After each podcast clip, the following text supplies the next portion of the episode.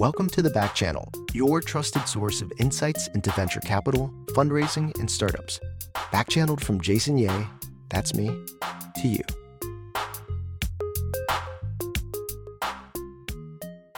Welcome to the Back Channel. Today, I want to talk about a topic that's slightly uncomfortable for some people, especially when it comes to fundraising. Uh, and that's the topic of vulnerability sharing your struggles, sharing your problems, sharing your issues. This is a tough topic and challenging one to navigate because everyone has heard the idea of fake it till you make it, the confidence you need to convince investors to put money into your company, all the things that they need to understand in order to get behind a founder. It's all about showing that you're the person to get this done, that you have what it takes, and that you're a winner because of that, a lot of founders don't like sharing things that they feel like are knocks on their profile, problems that they've encountered, difficulties that they had along the way. And I'm not going to say it's easy to say that you share all the problems, but you should understand that showing examples of working through adversity, learning quickly, and iterating are signals that investors really like to hear. Now, a personal story that I have working with a founder is a founder who was quite successful in his professional life. And at some point, having spent a lot of time with him, I found out that he dropped out of college and he never brought it up. It never came up that he dropped out of college. And I asked him why he'd never shared that. And he was like, Oh, I'm kind of embarrassed. I'm, I'm embarrassed that I didn't finish my degree. Mean, I think that it probably reflects poorly on me. And I told him I just didn't think that was true at all. I thought I think dropping out of college in order to pursue entrepreneurship is an incredible signal for investors. It shows focus and dedication and understanding of what you want to do. It shows getting into the game and learning early.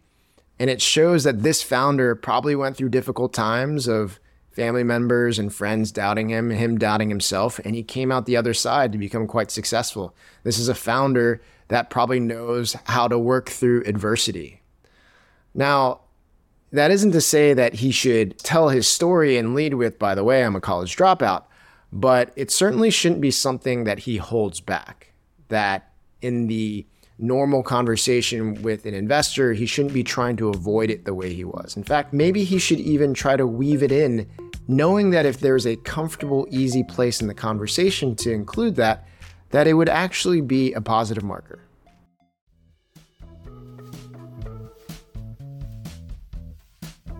If you're a startup trying to sell into enterprises, I'm sure you've been dreading getting some sort of certification like SOC 2 or ISO 27001.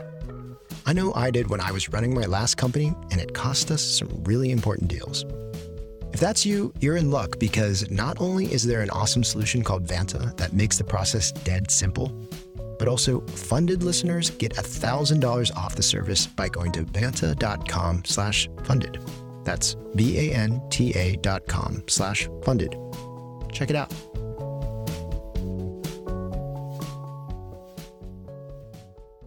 Another founder that I had spent time with didn't want people to know that she was a single mother during her time building her first company.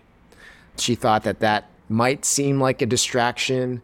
It might seem like something that was hard for founders to back when in fact, the reality that she was able to start a profitable and thriving business while doing all those things, while being a single mother, while putting herself through college is incredible. It means that she knows how to manage her time. It means that she has responsibilities that she needs to be successful in order to meet.